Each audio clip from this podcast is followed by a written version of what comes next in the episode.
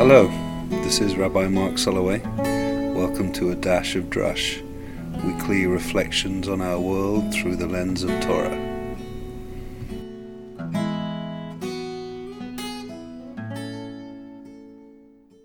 What costumes do we wear? Do we wear costumes that disguise ourselves, or are they robes of office that give us power and connection to the roles that we play, the multiple roles that we play in life? Going to school in England, we definitely had school uniform, stripy blazers and special school ties to some, that might be the realm of Harry Potter and Hogwarts and the different ties for the different houses Gryffindor and Slytherin. In England, also, it's very common to see barristers, which are uh, the lawyers who appear in court wearing wigs and robes. In fact, when I was in school, I was a, a prefect in my final year in, in school, in high school and I wore a robe, kind of like a Batman cape. It's pretty interesting the role that clothes play in our lives. All of us, whether we think we do or not, are using our clothing to tell a story about ourselves. Sometimes it may be connected to the function that we play in the world. It could be uh, special clothes that we wear to do the jobs that we do. It could be the way we dress up for certain occasions, whether it's wearing a black tie and a tuxedo to some fancy event, or whether it's uh, wearing the clothes that we wear when we go to services in a synagogue or a church or a mosque.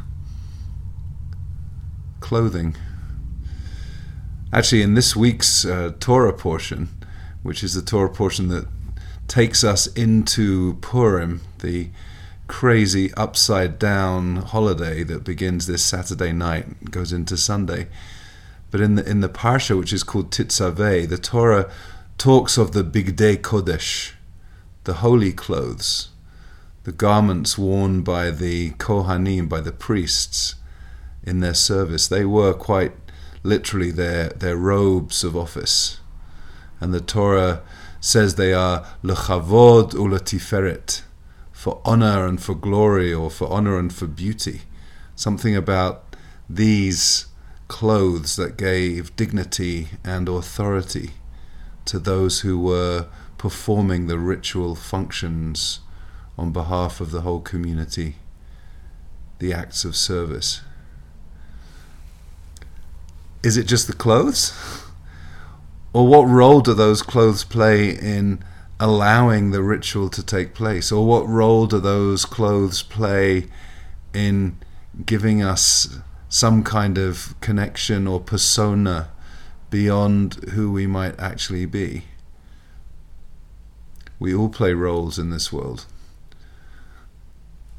No matter how high up we may be in our different realms of life, whether we're CEOs or big shot politicians or religious leaders, whoever we are, I don't think there's a single human being who hasn't asked themselves the question about how authentic they really are.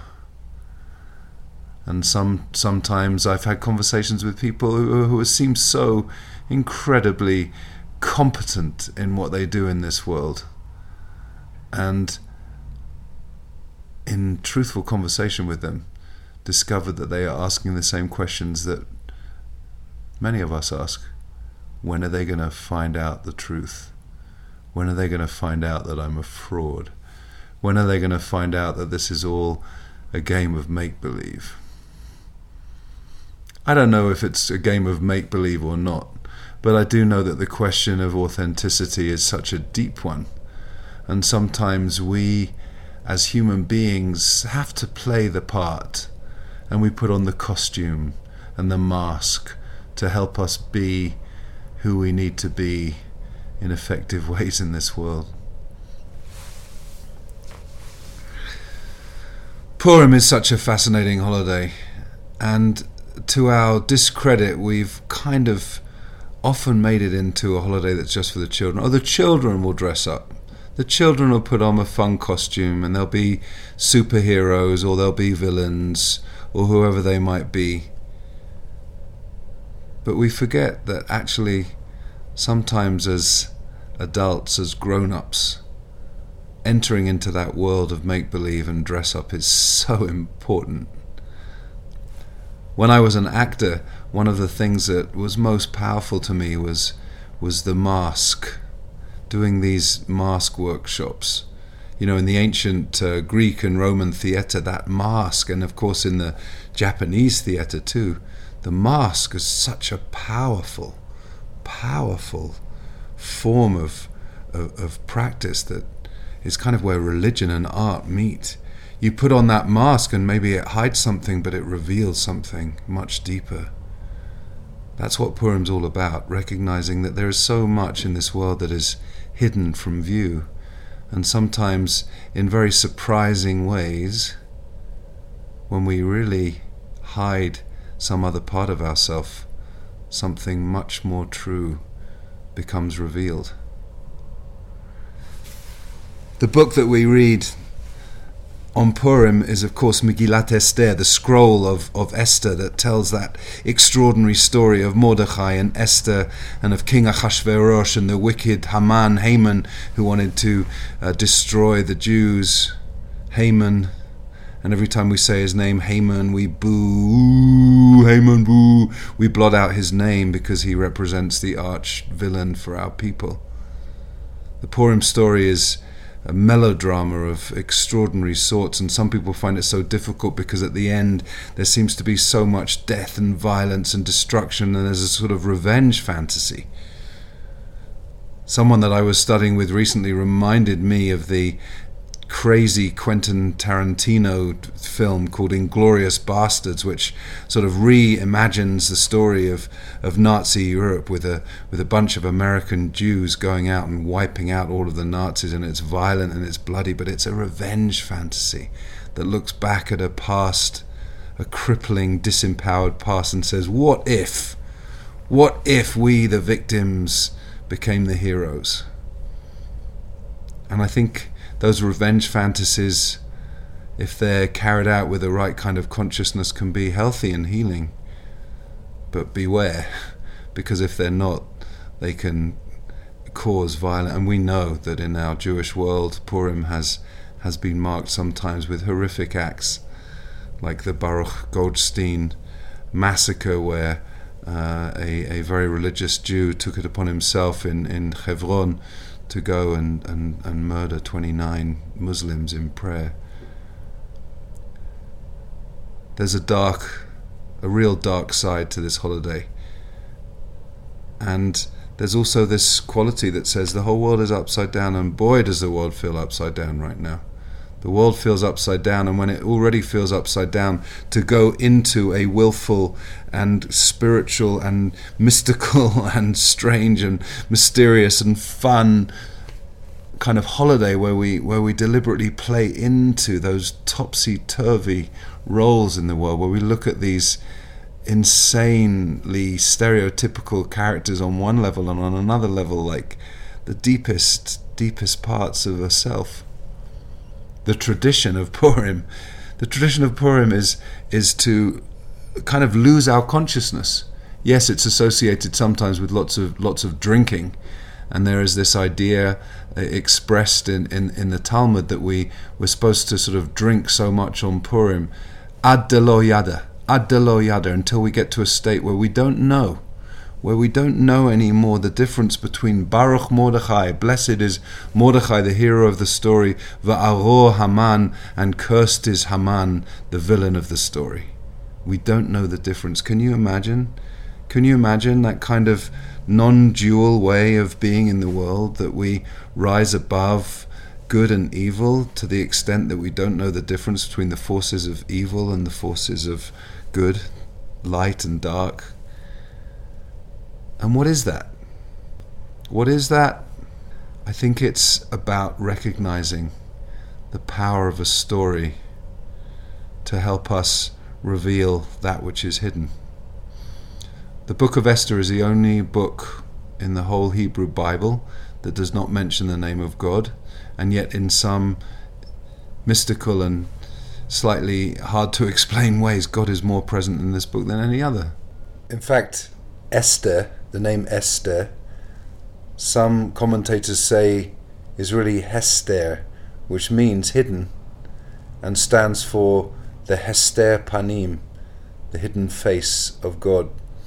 So, our job is through our actions to reveal the hidden face of God. In the same way, by the way, the the the parsha in the Torah, Tetzaveh, that talks about these bigdei kodesh, these holy garments, these these robes of office worn by the priests. It's the only section of Torah from the beginning of the book of Exodus until the end of the Torah that does not mention Moshe, that does not mention Moses. So there's a sort of parallel, this parallel that as we enter the period of Purim and we read this book where God is not mentioned, we're also reading a section from from Torah, from the book of Exodus, where Moses is not mentioned. And yet their presence is so felt. Their presence is so deeply felt as if to say, it is our job, and perhaps the way we achieve that job is really to put on a costume, to put on a mask, to allow ourselves to reveal some part of our own personality that can surprise us, that can can challenge the world as we see it right now. And it ain't pretty out there in so many ways, but that we can challenge those notions of what the world is through letting ourselves go a little bit.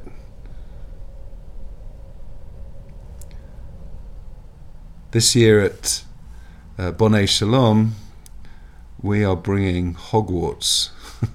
we are bringing Hogwarts to Bonai Shalom, and we're we're bringing the whole of Harry Potter into Purim, which is going to be so much fun. It's going to be so much fun, and we have our young people are so excited about it and they're already getting their costumes together. And we're going to have many Harry Potters and we're going to have a Hermione Grangers and we're going to have Ron Weasleys and we're going to have probably a few the one who shall not be named the Lord of Darkness Voldemort. And maybe there'll be some Professor Dumbledores and all of the other characters in that story. And what feels so wonderful right now is that that world of Harry Potter is about entering a fantasy world where magic magic is possible and magic can can be the force that helps us overcome the dark forces in our world. And so it feels very beautiful, very rich that we as a community are going to be entering into a magical reality. And it's going to be fun and playful, and it's going to be a party. But maybe beyond the party is something is something a little deeper. Whether we're wearing clothes to allow us to play roles into this in this world, or whether we are very deliberately and consciously changing our clothes, changing our clothes to to reveal some deeper truth. Those are the questions, or those are the, the possibilities that I invite us to really to really consider this week of Purim, this week of Tetzaveh, of holy clothes. Because even clothes that don't seem outwardly to be holy can have a capacity to influence something. I always get really into Purim. It brings out that old actor in me that that loves just taking on another role. One of the things I, I miss about acting was that opportunity to get so into a particular character in a play, to absorb myself into into that character's world, to inhabit the clothes, to inhabit the the thoughts and the feelings of a different character, which of course ultimately can be just a different facet of my own self. And so there's something delicious about Purim for me, every year I kind of choose quite far in advance who my character is going to be, and I try on the clothes. I try on the clothes, and I I get into the character and what that character is going to going to bring for myself and for my community. Yes, yes, yes, yes. I understand that some people find this holiday of Purim really hard because of the darkness that's contained in it. But there's so much darkness in the outside world that it seems to me this year that we might need Purim more, more than usual. And who knows what might happen? Who knows if we might not be able to get to a different paradigm of thinking, a different state of consciousness that may or may not be influenced by intoxicating substances, but that we get to a space through our willingness to enter into this fantasy story, through our willingness to actually allow ourselves to take some risks, to be outrageous, to put on crazy wigs and hats and masks and clothes, and to challenge, to challenge the notions that our world puts in front of us and say, Hello there, it's Purim. He f- everything is upside down. Everything is upside down. Ah, so my friends, my friends, I want to really uh, offer the blessing of a Purim Sameach, of a really a joyous, a joyous Purim that we can enter into this festival, this crazy festival, with a sense of joy, a joy that comes from the possibility of thinking about the world in a totally different way and allowing us to recognize that all of the pretense that might happen through our everyday lives can be taken on in a whole new way. And we can just say, yeah, I'm going to be fully embodied in this character. I'm going to enter into the story and I'm going to tell a different story.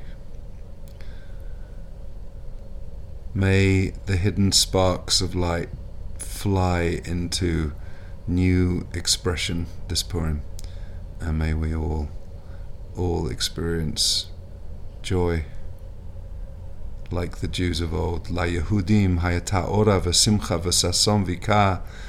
The Jews experienced this great, great joy, multiple different forms of joy, and may it be for us as we confront this world in a whole different way.